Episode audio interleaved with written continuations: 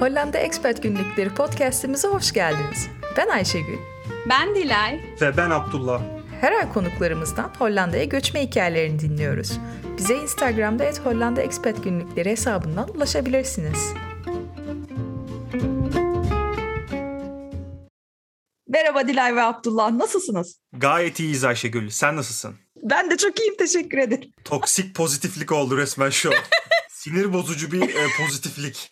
Ama güzel güzel bir ay, civcivli bir ay. Havalar güzelleşti. Bol bol tatil günleri olan bir aydayız. O yüzden herkesin keyfi yerinde gibi. Peki daha kadar havaların güneşli olup tam bu iki günde havaların yağmurlu ve bulutluya dönmesi rezaleti. Burası Hollanda diyecek bir şey yok. Körün değneği gibi derdi senin anneannen değil mi Dilay? evet. Gerçekten körün değneği gibi geldi buldu bu zamanları. Hem de en turuncu, en Hollandalı gün halbuki. Aslında kaydı bugün çekiyoruz Kral Günü'nde. Hollanda'da kralın doğum günü. Sanırım senin daha önce katıldığın kraliçe gününde aynı tarihte değildi değil mi? 30 Nisan'da 27'sine çektiler. Ya şunu Mayıs'a çekin ya. Yani şunu güzel hava. Neden illa bu erken tarih? Şöyle hepsi? kirazlar, erikler olsun ne bileyim. Çağla bademler bademe dönsün. Havalar güzelleşsin. Herhalde 100 yıldır kutlandığı için o eski bir kraliçenin doğum günüyle alakalı. Sonra da değiştirmemişler. Doğum günler değişse de öyle devam etmiş. Evet.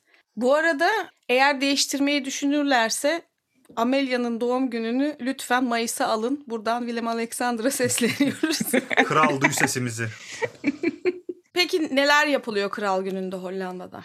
Bana mı soruyorsun Dilay? Evet sen katılmışsın. neler Aslında... yapılıyor? Benim katıldığımda Amsterdam'da kanallarda botlar üzerinde dans ediliyor, e, şarkılar söyleniyor, bol bol içki içiliyor. Hani bir tür Pride gibi King's Day kutlanıyor. E, çok eğlenceli, çok kalabalık ve tramvaylar, otobüsler falan full. Öyle hani curcuna tam bir bayram havası öyle geçiyor. Bu arada bu bot işine biz de girelim dedik arkadaşlarla. 100 euroymuş kişi başı hemen vazgeçtik. Oh, peki. Amsterdam'daki evet. ve şey yani bazen tıkanıyormuş çok kalabalık olduğu için kanallar hani öyle, olduğun yerde duruyormuşsun falan böyle. Evet yani tuvalete giremiyorsun, kanala işiyorsun. Öyle şeyler oluyor sıkıntı. Evet. Bu ay başka ne yaptınız? Başınıza neler geldi? Bu ay bizim çok yoğun geçiyor. Çünkü e, senin de bildiğin üzere aslında biz bir ev alma sürecindeyiz. Ev arıyorduk uzun bir süredir. Sonunda bir tanesini tutturduk. Şu an süreç hala devam ediyor. Her şey olumlu gidiyor.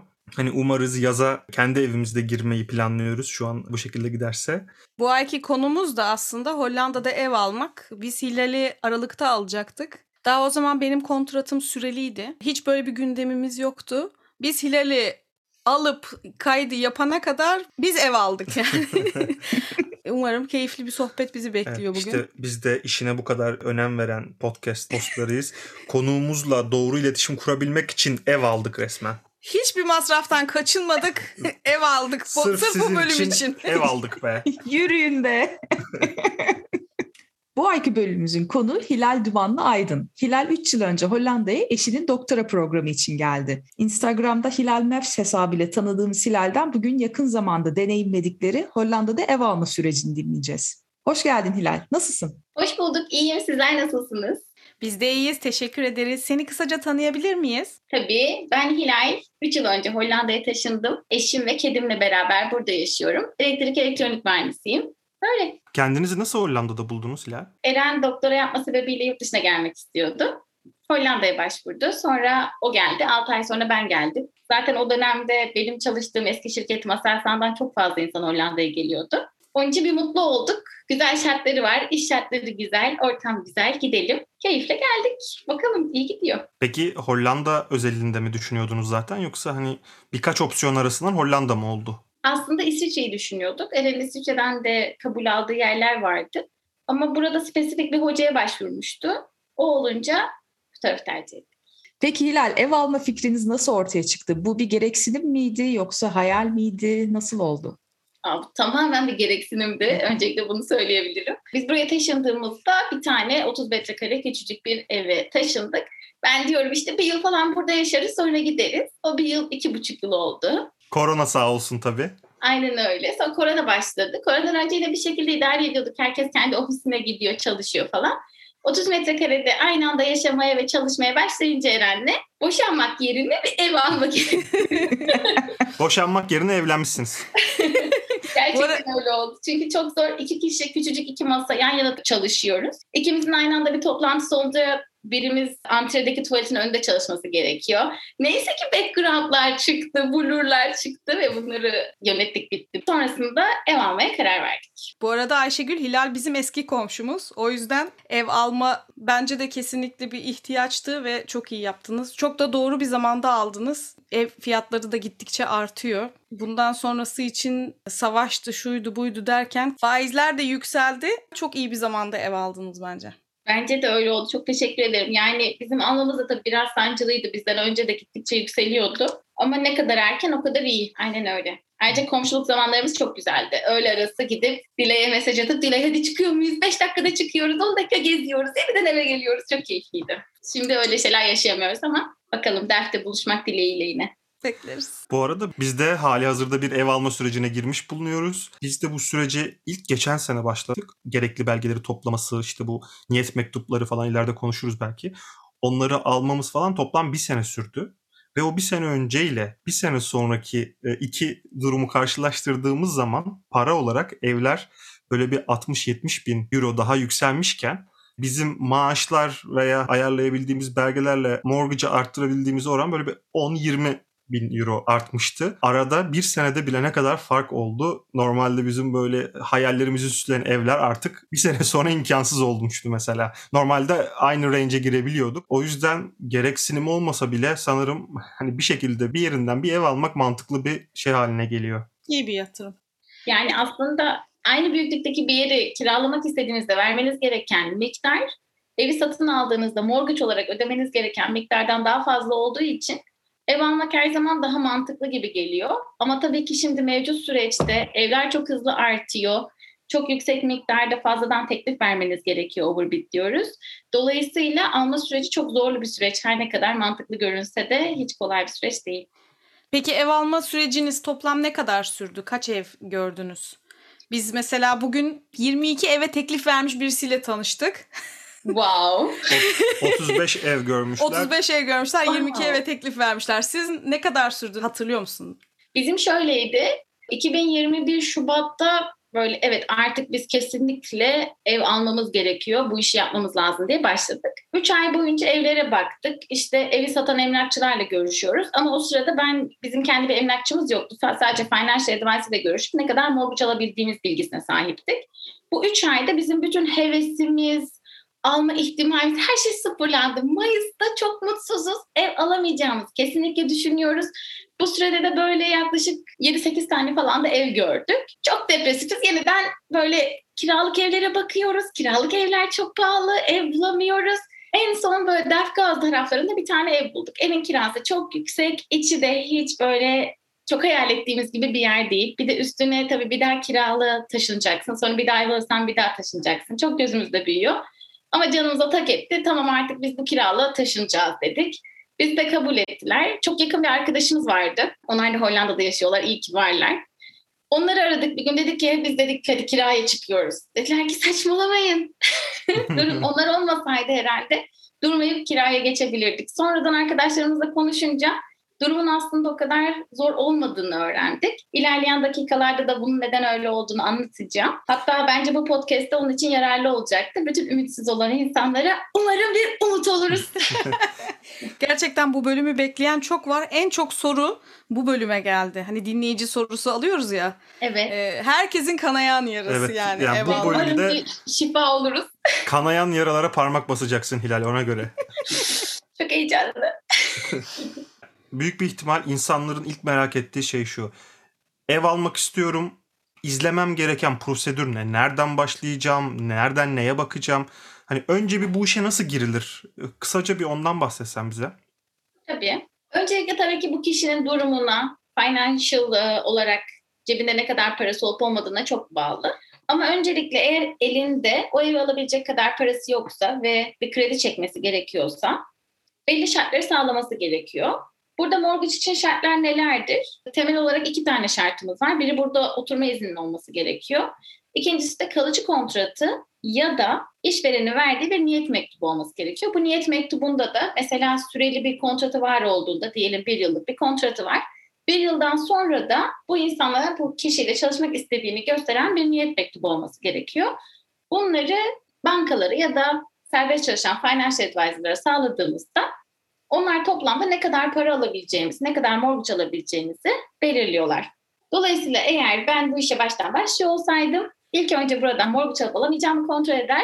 Ardından da toplamda ne kadar miktarda mortgage alabileceğimi belirleyerek evimin birinci requirement olan ne kadar miktarlık bir ev alabilirim bunu belirlerdim. İkincisi evi alabileceğimiz yerler. Evi nereden almak istiyoruz? Çünkü bu da bizi sınırlandıran en önemli faktörlerden birisi olacaktır. Evi nereden alacağımızı da belirledikten sonra ilanlarımızı bulmaya başlamamız gerekiyor. İlanları nasıl bulacağımız gerçekten çok önemli bir konu. Çünkü hepimizin bildiği funda.nl diye bir site var. Burada olan evler her zaman eski evler oluyor. Biz de sürekli kandırılıyoruz. yani oraya bakarak, fundaya bakarak evlerin piyasasının, asking price'larının ilk e, piyasaya çıkış fiyatlarının neler olduğunu öğrenebiliriz. Ama aslında bir evi gerçekten yakalamak istiyorsak bu evin piyasaya düştüğü anda öğrenmemiz gerekiyor. Bunu öğrenebileceğimiz de çeşitli yollar var. Benim izlediğim yol bir bu evlerin biriktiği bir database var. Bu database'e kayıtlı olduğunuzda, database'e kayıtlı olan herhangi bir emlakçının mail adresine kayıtlı olduğunuzda sadece o emlakçıda olan evler değil, o database'e giren evlerin tamamının listesi ev piyasaya düştüğü anda size mail olarak geliyor. Dolayısıyla ne yapıyoruz? Maillerimizin bildirimlerini açıyoruz. Her zaman bir köşede geliyor mu gelmiyor mu diye kontrol ediyoruz. Çünkü gerçekten ilk iki saatte, üç saatte evi gördünüz. Beş tane gereksinimizden üçünü tutuyorsa hemen arıyorsunuz emlakçı. Diyorsunuz ki ben bu evi görmek istiyorum. Çünkü nereden ne çıkacağı hiç belli olmuyor. Yani diyorsun ki öncelikle fundaya düşen bir ev zaten geç kalmış bir ev mi oluyor? O yüzden o evi fundaya düşmeden önce bulabilmemiz gerekiyor, yakalayabilmemiz gerekiyor sanırım değil mi? Evet %90 oranda böyle. Ben böyle herkese bu şekilde anlatıyorum ama aslında evimi Funda'dan buldum. başka bir konu.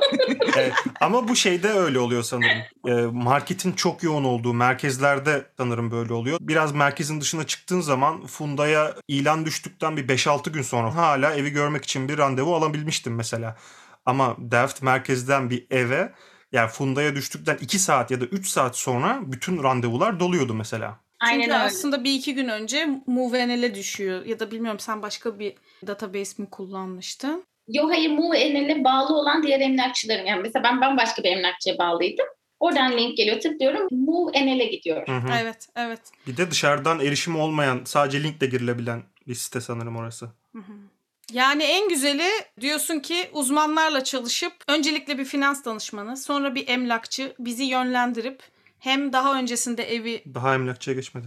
Ama dedi ya emlakçıdan Muvenel şeyini aldım diye. Tamam ama o danışmanlık için olmak zorunda değil. Biz Neyse, mesela tamam, o zaman Fandal bizi kaydetti ama biz Fandal'la çalışmadık mesela. Hmm. Evet. Nereye kayıtlı olduğunuz önemli değil. X bir Hı-hı. tane emlakçıya gidip kaydolup Amaç database'e düşen evleri görmek. Ben de bir şey ekleyeyim hemen balla kesiyorum sözünüzü. Çok detay olacak ama Funda'ya sabah 5'te ve sabah 7'de düşüyormuş evler. Ee, dinleyenlere buradan diyor.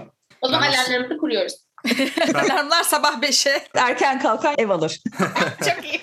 Aslında şeye de erken düşüyor. Özellikle ben şunu gözlemledim. Cuma günleri 4.30'dan sonra o database'e evler düşüyor. Ve şöyle Cuma günü 5'e kadar emlakçıları arayıp randevu alabiliyorsunuz. Mesela ben 2-3 kere 4'ü 40 geçe düşen evleri arayıp hemen randevu aldım. Çünkü şöyle genelde database'e düştükten 1-2 gün sonra fundaya düşüyor ve evi herkes görüyor zaten. O yüzden o evi arayıp randevu alabilmek için 10-15 dakikalık bir şeyiniz oluyor. Hani herkese o ev yayılmadan böyle hani tatil önceleri, mesai saati bitimi öncelerinde daha da böyle bir dikkatli olursanız ev yakalama şansınız daha yüksek. Evet özellikle Noel civarında herkes tatilde olduğu için bakmıyorlar bile. Orada da bir boşluk oluyor. O da değerlendirilebilir. Aynen öyle. Artık ilanlarımızı görebiliyoruz. Ev nereden alacağımızı belirledik. Evimizin toplam ne kadar fiyatta bir ev aradığımızı da belirledik. Bundan sonra bulduğumuz ve hoşumuza giden evlere başvuruda bulunuyoruz. Ne yapıyoruz? Abdullah'ın da söylediği gibi arıyoruz. Evi görmek için randevu alıyoruz. Bu kısım çok önemli. İki farklı şekilde olaya yaklaşabilirsiniz. Birincisi sizin kendi emlakçınız, danışman emlakçınız da olabilir ve onunla beraber de görmeye gidebilirsiniz. Ya da herhangi bir emlakçıyla çalışmadan direkt kendi başınıza da evi görmeye gidebilirsiniz. Eğer evi beğenirsek karşıdaki emlakçının bize verdiği bir deadline var. Eve başvurabileceğimiz son tarih. Eğer evimizi bulabilirsek, eğer evi beğenirsek bu eve teklif verebileceğimiz son tarihten önce eve teklifimizi yapıyoruz. Eve teklifi yaptıktan sonra eğer ev sahibi sizi seçerse sizi arıyorlar. Hala o evi almaya kararlıysanız evet evi almak istiyorum diyerek ön sözleşme imzalıyorsunuz. Ardından mortgage'ın çıkmasını bekliyorsunuz. Eğer mortgage'ınız çıkarsa her şey pozitif bir şekilde ilerliyor demektir. Noter tarihini belirleyip evi teslim alabileceğiniz tarihte notere gidiyorsunuz, imzanızı atıyorsunuz ve evinizi alıyorsunuz. Evi gördük, beğendik, e, bir de etmek istiyoruz. Bunun değerini nasıl anlayacağız Hilal? Nasıl, kim biçiyor bunu? Yani mantıklı bir overbid nasıl verilir? Senin tecrüben nasıldı? Evet bu süper bir soru çünkü aslında evi alabilmemiz için en önemli kriter toplamda bu eve ne kadar teklif verebileceğimiz. Bu konuda bize en yardımcı olabilecek kişi emlak danışmanı. Hollanda'daki süreçte şu şekilde işliyor. Evi satan kişinin de bir emlakçısı oluyor. Evi satın alacak kişi de bir emlak danışmanıyla çalışabiliyor. Eğer sizin bir emlak danışmanınız varsa evi görmeye onunla beraber gidiyorsunuz. Çıktığınızda eğer evi beğendiyseniz evi almak istediğinizi söylüyorsunuz. Ama emlak danışmanına ben bu eve ne kadar overbid yapabileceğimi bilmiyorum dediğiniz takdirde emlak danışmanınız evi satan kişinin emlakçısıyla iletişime geçerek elinde olan tekliflerin ortalama bir değerini belirtiyor. Dolayısıyla siz ortalama ne kadar teklif verirseniz o evi alma şansınız var. Bunu anlayabiliyorsunuz. Dolayısıyla bu konuda en önemli kozumuz emlak danışmanı. Emlak danışmanı aynı zamanda eksperlik işlemi de yapan kişiler oluyor. Onlar eve değer biçebiliyor. Ya da networklerini kullanıyorlar. Bu arada kötü emlak danışmanı insanı emlak danışmanı yapıyor. Yani öyle bir gerçek de var. Ben emlak danışmanımızdan memnun olmadığım için kendim emlak danışmanı oldum. Artık gözümle eve değer biçebilme e, özellikleri geliştirdim bir süreç içerisinde. Harika. Abdullah arıyoruz o zaman. Bu kısımları atabiliriz. Emlak danışmamız Abdullah. Uygun fiyata anlaşabiliriz arkadaşlar. Sen doktorayı falan bırak bundan sonra emlakçılık işine gir. Vallahi bence çok güzel iş. Emlakçılık yapacağım artık. ya işte bu noktada gerçekten çalıştığınız emlakçının network'üne ne kadar fazla olduğu ve referansının ne kadar çok olduğu önemli. Dolayısıyla biz bir emlak danışmanıyla anlaşmadan önce üç farklı emlak danışmanı gördük. Bu arada financial advisor dediğimiz finansal danışman ve aynı zamanda real estate agent dediğimiz emlak danışmanı ile ilk görüşmeler ücretsiz oluyor. Hatta emlak danışmanına evi alana kadar bir ücret ödemiyorsunuz. Yalnız şartları kontrattan kontrata emlak danışmanları emlak danışmanına göre değişebiliyor. Ama ilk görüşmeden hiçbir zaman çekinmeyin.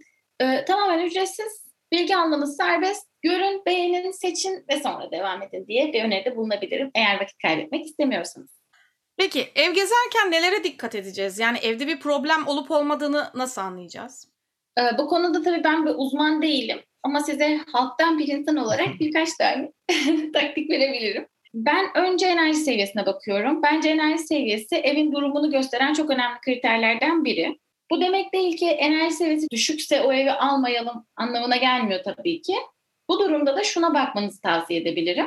Enerji seviyesini yükseltmek için neler yapılabilir? Dolayısıyla tavanlarda, duvarlarda izolasyon var mı yok mu? Camlar çift cam mı değil mi? Ee, çatı ne durumda gibi sorular sorabilirsiniz. Aynı zamanda kombinin durumu da çok önemli. Kombi kaç yıllık ne durumda diye bakabilirsiniz. Duvarlara bakabilirsiniz. Nem var mı yok mu? Bu şekilde değerlendirebilirsiniz. Aynı zamanda Evin yılına göre tabii ki asbest var mı yok mu bunları da değerlendirebilirsiniz. Ama bu konuda sizi aslında en güzel yardımı verecek olan şey başka. Bu da diğer bir kozumuz. Buna technical inspection diyoruz. İki tane kozumuz var. Aslında diğer kozumuz da emlak danışmanı. Bu iki tane kozumuz şu anlamda çok önemli. Bir emlak danışmanı aynı zamanda bir evaluator olduğu için bir eve girdiğinde aslında o evin nereleri kötü, nereleri iyi az çok anlayabiliyor. Bir, onun gözünden geçtikten sonra Diyelim evi almaya karar verdiniz. ilk süreci atlattınız. Kontratınızda ben bu eve önce technical inspection yapmak istiyorum diyebilirsiniz. Bunu teknik inceleme olarak düşünebiliriz. Bunu kontratımıza ekliyoruz. Diyoruz ki biz bu eve teknik inceleme yaptırmak istiyoruz. Dolayısıyla bunun sonucunda eğer çok problemli bir nokta çıkarsa evi almaya devam etmeyeceğinize dair bir madde ekleterek teknik inceleme talep edebilirsiniz. Bu teknik incelemeyi bizim durumumuzda emlak danışmanımız ayarlamıştı. Teknik inceleme ile evinizin durumunu çok ayrıntılı bir şekilde öğrenebilirsiniz. Bunları nasıl aktarıyorlar? İlk bir yılda değişecek şeyler, üç yılda, beş yılda, on yılda evin gerçekten durumunu çok detaylı bir şekilde öğrenebiliyorsunuz. Bunun hangi miktarda detaylı olacağını da inspection'ı yapan firma ile görüşerek belirleyebilirsiniz. Standart paketleri oluyor. Çok daha detaylı mesela eğer asbest problemi varsa bununla ilgili e, bir ön inceleme yapanlar var, detaylı incelemeler yapanlar var. Bunlara bakarak evin genel durumuyla ilgili bilgiye ulaşabilirsiniz. En önemlisi tamam duvarları vesaireyi biz kendimiz de gözümüzde görebiliyoruz ya tubet varsa anlayabiliyoruz ama çatı ve e, Kraupraumte dediğimiz o artık bodrum mu diyebiliriz o eğilerek girilen evin altındaki zeminin altındaki alana biz baktığımız zaman çok bir şey anlamıyoruz açıkçası. Çünkü hani Türkiye'de bizim evlerimizde öyle yapılar olmuyor genelde. Hani o manada bizim çok işimize yaramıştı. Çatıdaki mesela birkaç şeyle ilgili bize fikir vermişti teknik inceleme yapan kişi. Crowdprompt'ı açıp bayağı içine girip normalde mesela bizim girmeyeceğimiz, bakmayacağımız yerlere kadar girip incelediler. O manada çok iyi oluyor. Kesinlikle süper bir fırsat. Biz de bayılmıştık bunu görünce. Çünkü içinizde hiçbir kuşku kalmıyor. Teknik incelemeyi konuştuk, emlak danışmanı konuştuk. Evin official olarak değerini evet asıl ekspertiz raporu o bir de vereceğin offer'ı da etki yapıyor. Eğer sen eve değer biçecek olan kişinin daha fazla değer biçeceğine bir şekilde eminsen mesela atıyorum e, kalkasa raporu aldıysan başka bir e, eksperden bir ön konuşma aldıysan normalde veremeyeceğinden daha yüksek bir bit veriyorsun çünkü biliyorsun ki banka ödeyecek onu. Evin ha, değeri bizde yüksek öyle bir şey için. oldu mesela. Mesela bizim eve normaldeki istedikleri asking price evin değerinden çok düşüktü. Biz bunu bilerek aslında overbid verdik. Normalde çıkamayacağımız bir paraya çıktık çünkü biliyorduk ki sonunda biz o parayı alacağız mesela. Bir dinleyici sorusu gelsin o zaman. Cebimizde ne kadar para olması lazım? Overbid etmeli miyiz, etmemeli miyiz? Neye göre değişiyor bunlar? Değişkenler var mı? Nasıl oluyor? Kesinlikle değişkenler var. Daha önce belirttiğim gibi bizim o ilk 3 aydaki depresif halimizin temel sebebi buydu aslında.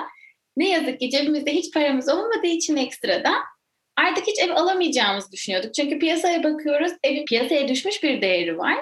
Ve bunun üstünden %10 overbid yapmanız bekleniyor. Bu evin değerine göre 30 bine 40 bine tekabül ediyor.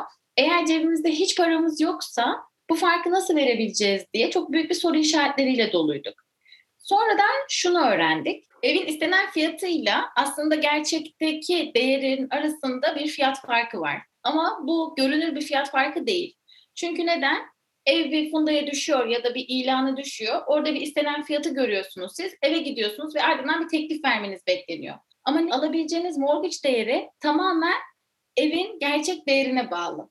Diyelim ki asking price 400 bin euro ama aslında evin değeri 450 bin euro. Siz istenen fiyatı 400 bin olduğunu görünce ister istemez eve eğer 440 teklif ediyorsanız cebinizde 40 bin euronun var olması gerektiğini bekliyorsunuz.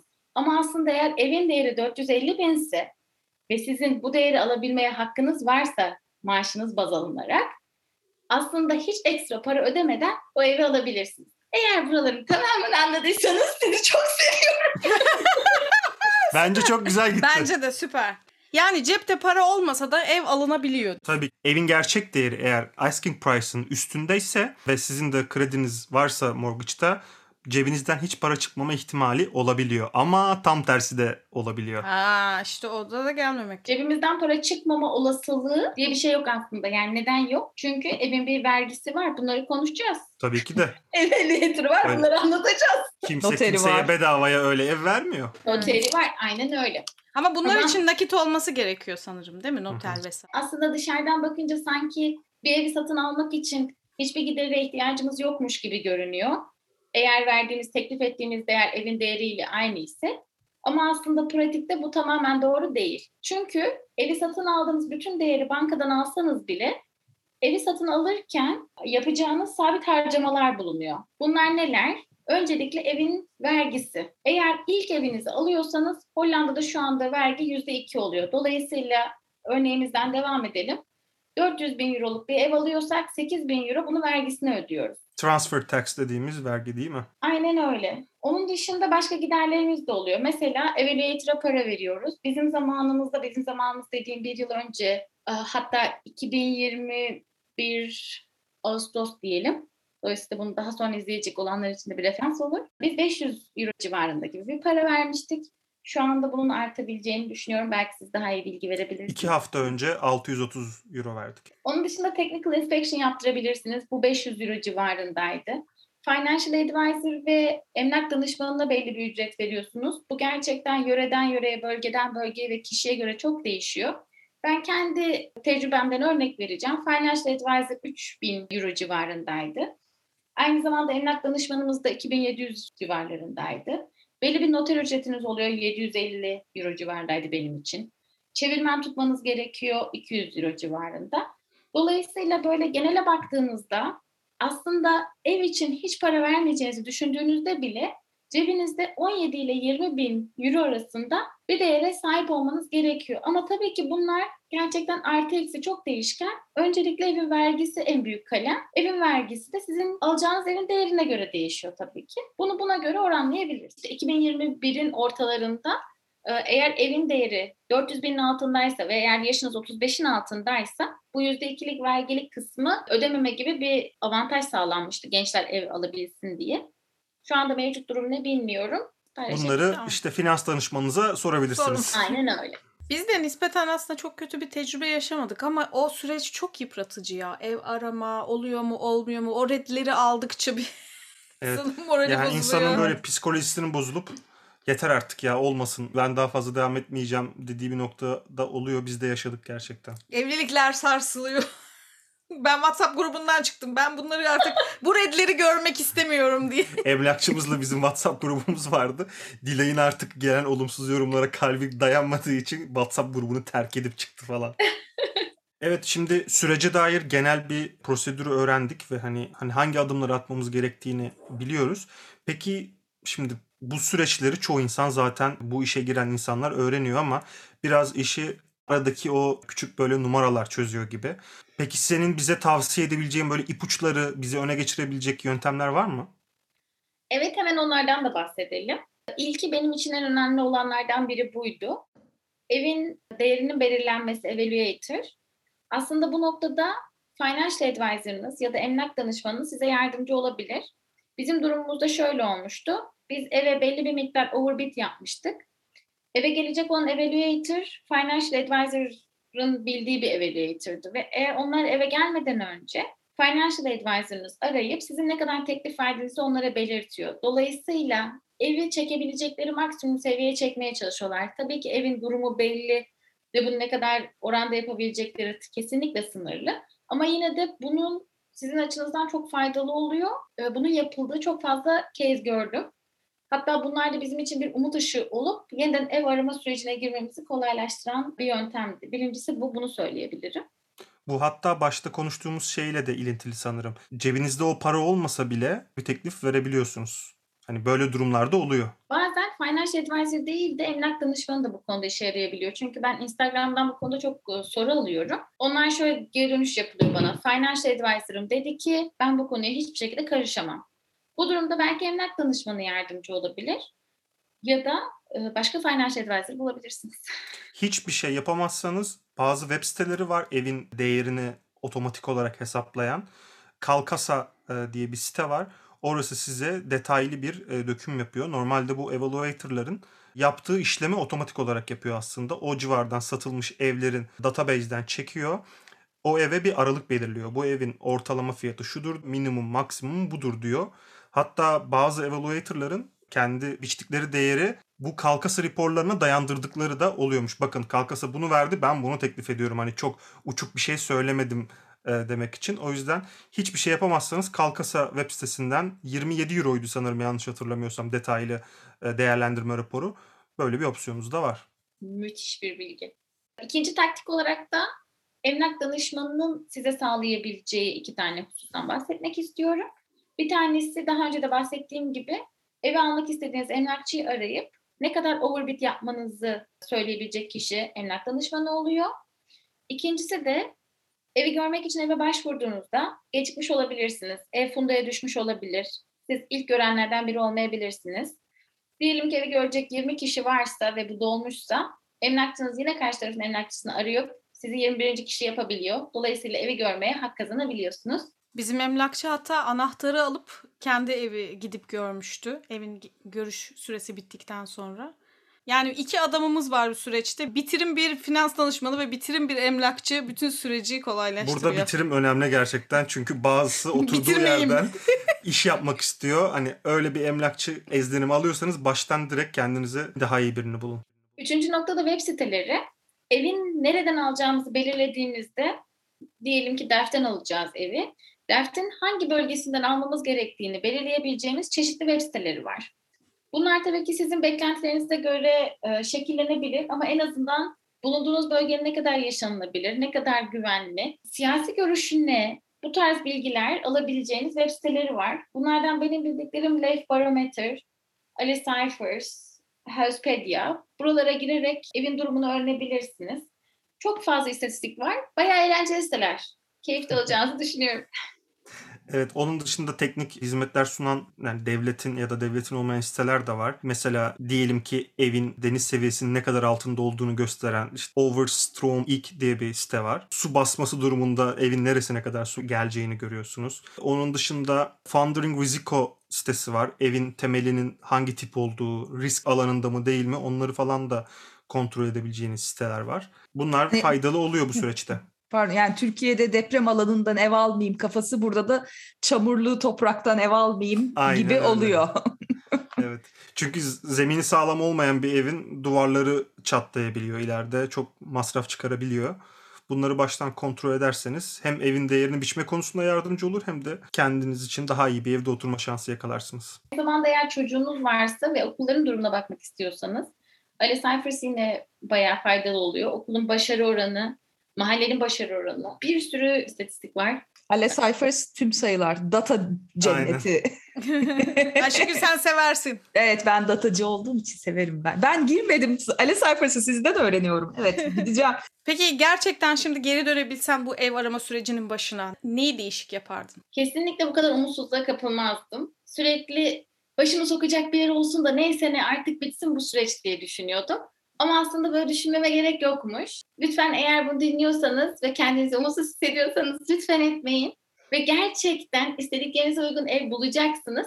Aramaya devam edin. Yani şu anda oturduğum evden mutlu muyum? Çok mutluyum. Ama gerçekten daha sakin olup daha çok gereksinimlerimi belirleyip daha iyi arayıp bulabileceğime inanırdım. Bu arada anlattığım her şey kişisel tecrübe ve gözlemlerimi içeriyor. Bunun için lütfen bunları mutlak doğru olarak değil birer tavsiye olarak alın. Ee, herkesin deneyimi farklı oluyor. Umarım çok kolay bir şekilde bu süreci atlatırsınız. Çok güzel söyledin Hilal. Kendi başınıza denediğiniz zaman olmadığını görüyorsanız da bence profesyonel yardım almaktan da kaçınmayın. Birazcık daha fazla para ödeyip çok daha akıl sağlığıyla bu süreci bitirmek de önemli diye düşünüyorum ben. Hilal valla evi aldırdın bize sağ ol. E, biraz da senin kendi özel hayatınla ilgili konuşalım. Çünkü sen de bir Instagram hesabı yönetiyorsun. Takip ediyoruz biz de. Nasıl gidiyor? Yani paylaşımlar yapıyorsun. Takipçilerin nasıl geri dönüşler veriyor? Burada hayat nasıl? Bir yandan yoğun bir işin olduğunu da biliyorum. Nasıl gidiyor hayat? Hayat nasıl gidiyor? Hayat güzel gidiyor. Yakın vakitte iş değiştirdim. Bir de üstüne ev değiştirmiştim şimdi konuştuğumuz üzere. Şu an Aman diyeyim daha... kocayı bari değiştirme. Bir tek o kalmış. yeni bir aşk, yeni bir iş. çok mutluyuz. yani şu anda gerçekten bir alışma sürecindeyim. Hem yeni mahallemize alışıyorum hem yeni işime alışıyorum. Bence Instagram'dan da bu birazcık belli oluyordur. Biraz daha az geziyorum bu aralar. Ama Instagram hesabımı çok seviyorum. Yani orası benim gerçekten çok rahatladığım bir yer şen şakrak neşeli böyle vurduk oynadık çaldık oynadık bir yer orası. Biz seni çiftlik e, paylaşımlarını çok beğenerek takip ediyorduk. Her hafta sonu bir çiftliğe gidiyordunuz. Keçiler, inekler, horozlar, Yoğurt e, yoğurtlar olsun. Çok keyifliydi. Şimdi hani işlerden dolayı sanırım daha az gidiyorsunuz ama. Gerçekten Hollanda'ya taşınınca şunu fark ettim. Daha önceden gezmeyi çok sevdiğimi biliyordum. Evet şehirlere gidiyoruz, geziyoruz, yurt dışına gidiyoruz. Hollanda'ya gelince aslında hayvanlarla iletişim kurmayı ne kadar çok sevdiğimi fark ettim. Her ne kadar şu anda bir kedim olsa da inekleri görmeye gidince, tavukları görmeye gidince ya o günüm daha güzel geçiyor. Sonra doğayla daha çok iç içe olunca da daha mutlu olduğumu fark ettim. Onun için artık Böyle biraz daha doğa, çiçek, böcek, hayvanlar, çiftlik o kısımlar gerçekten beni çok rahatlatıyor. Rahatlatanı da Instagram'a yansıttım ve oradan zaten devam etmiştim çiftlik paylaşımlarımla beraber.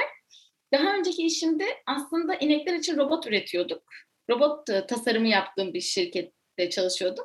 İnsanlar çiftliğe gitmemin sebebinin ne olduğunu sanıyordu. Aslında öyle değildi. Tamamen duygusal. Tamamen gerçekten severek, isteyerek hafta sonları çiftlik gezmeye gidiyordum. Aslında işimle ilgili herhangi hiçbir şey yapmıyordum hafta sonu çiftlikte. Tamamen keyif için gidiyordum. Bu aralar çok gidemiyorum ama listemi belirledim. Yakın zamanda daha çok çiftlik gezmeye yeniden başlıyoruz. Hadi bakalım. Yani bu Zamanı da geldi. buranın e, artılarından biri de o. Yani şehrin içinde yaşasam bile 15 dakika uzaklıkta, 20 dakika uzaklıkta bayağı bildiğimiz anlamda gerçek bir çiftliğe ulaşabiliyorsunuz ve oradan ne bileyim bir çiğ süt alabiliyorsunuz, organik besin alabiliyorsunuz. Ya bu büyük bir lüks aslında değil mi? Gerçekten müthiş. Yani çiftliğe gitmeyip otomatlar var. Taze süt alabileceğiniz otomat var. Harika bir şey. Yani şişeyi alıyorsun. Kaç litre istiyorsan oradan dolduruyorsun. Otomatlarda organik yumurtalar var. İşte çiftliğimiz e, şu şu saatler arasında açıktır ama otomatımız 24 saat deyip reklamlar var.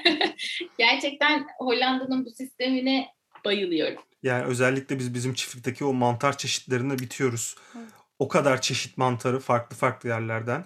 Çıntar da dahil. Evet çıntar da e, bulmuştuk. Burada kanlıca mantarı mıydı? Bazıları evet öyle kanlıca biliyor. mantarı diyorlar. Evet ya gerçekten o kadar çeşit mantarı ben hayatımda hiçbir yerde görmemiştim sanırım. Mantar demişken hilallerin yemek tarifleri de Ayşegül hilaller burada otururken biz de yani iki aile yemeğe düşkün olan iki aile olarak sürekli kısırlar geliyor, yemekler gidiyor bu şekilde. Ya işte kötü arkadaş insanı e, gerçekten batağa sürüklüyor. Biz birbirimizi besliyorduk bu konuda. Şu anda burada kötü arkadaş ben oluyoruz. Yok, Yok biz de öyle canım. ya. Biz de öyle. Arıyoruz yani hani böyle suç ortağı. Hilal sana son sorumuz. Burada mutlu musun? Geleceğe dair planların, hayallerin var mı? Bunlar neler? Bence yüzüne bakınca mutlu olduğu anlaşılıyor. Evet yani biraz Hı. önce anlattıklarından da hani hep pozitif. Yanılıyor e, muyuz Hilal sen söyle. Hiç yanılmıyorsunuz. Aslında Hollanda'da çok mutluyum. Ee, tek problem bence ailelerden uzak olmak. Çünkü aynı zamanda aileme çok düşkün bir insanım ve onlara çok yakın olamamak e, birazcık beni üzüyor. Neyse ki Amerika'da değiliz. Ee, Hollanda'dayız ve istediğimiz zaman gidebiliyoruz. Korona bu durumu biraz baltaladı ama yeniden normale dönüyor gibiyiz. Ee, onun dışında Hollanda'da gerçekten mutluyum. Hedeflerim, planlarım ben böyle aslında çok uzak hedefler ve planlar yapan bir insan değilim. Adaptasyonum çok yüksek. Yani nereye gideceğimiz çok önemli değil. Adapte olabileceğimi düşünüyorum. Genelde kısa süreli planlar yapıyorum. Yani bugün nereye gitsem, hangi çiftliğe gitsek, hangi şehre gitsek, akşam ne yemek yesek. Genelde planlarım bunun üzerine kurulu oluyor. Hayatı biraz olduğu gibi yaşıyorum. Biraz öyle kabul ediyorum. Bakalım neler olacak. Çok teşekkür ederiz Hilal. Ne demek? Şimdi belki biliyorsundur bir soru bir cevap bölümümüz var. Sürpriz bazı şeyler de ekledik bu bölüme özel. Bu bölümde ben sana bazı kısa kelimeler ya da bazı sorular soracağım. Senden de yine kısa cevaplar bekleyeceğim. Hazır olduğunda başlayabiliriz. Çok heyecanlı, hazırım. Nootdorp mu Delft mi? Çok acımasızsınız. Fındık köyüm mü Delft mi? Delft. Delft'e aşığım. F enerji etiketi. Kaçın. ya da soğuk ayaklarda diyebilirdik belki de. Funda. İyi ki var. Yani biraz ses vererek iyi ki var diyorum. O bizim bir referansımız. Referans bu hayatta çok önemlidir. Onun Bir an arar diyeceksin sandım. Funda arar diye neyse. Abdullah bugün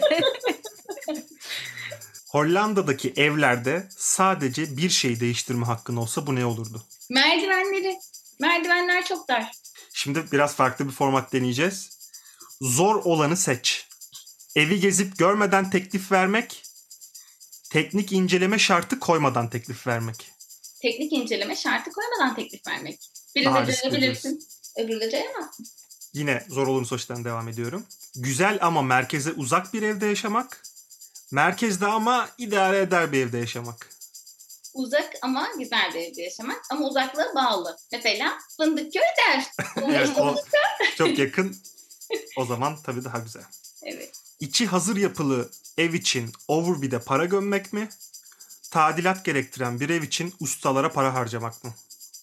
Para gömmek morgucun içindeyse göm gitsin. Hiç düşünme. Ustalar, Hollanda'daki ustalar için ayrı bir bölüm çekebiliriz bence. evet. Biz Orası bambaşka. Sadece dinlediğim hikayelerden bile bir şey çekebiliriz yani. Yani benim kısa zamanda öğrendiğim şu. işçilik ücreti malzeme ücretinin çok çok üstünde çıkıyor genelde. Aynen öyle. Ve son olarak badana yapmak mı, laminat döşemek mi? Yerine çok bağlı olmakla beraber bence laminat biraz daha can sıkıcı. Çok keyifli geçti, çok eğlendik. Çok da güzel cevaplar verdin. Teşekkür ederiz. Ben çok teşekkür ederim. Öncelikle böyle bir program yaptığınız için çok teşekkür ederim. Çünkü benim hem herkese ulaşabilmemi sağlıyorsunuz hem de herkes böyle güzelce bilgilensin istiyorsunuz. Çok severek, beğenerek takip ediyoruz. Ellerinize, kollarınıza, emeklerinize sağlık. Çok teşekkürler. İyi ki geldin, iyi ki katıldın. Gerçekten hem çok bilgilendirici hem de çok keyifli bir sohbet oldu. Söylenecek her şeyi söyledi Dilay ve Abdullah. Çok teşekkür ederiz Hilal. İnşallah görüşmek üzere. Görüşmek üzere Ayşegül. Tanıştığıma çok memnun oldum. Hollanda Expat günlüklerini dinlediğiniz için çok teşekkür ederiz. Bizi Spotify'da takip etmeyi, Apple Podcast'te de puanlamayı unutmayın. Bir sonraki bölümümüzde görüşmek üzere. Hoşçakalın.